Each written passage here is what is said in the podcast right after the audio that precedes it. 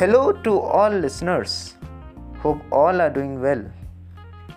Today, De Bulier presents you to one of its demanding anthologies named Muffled Notions.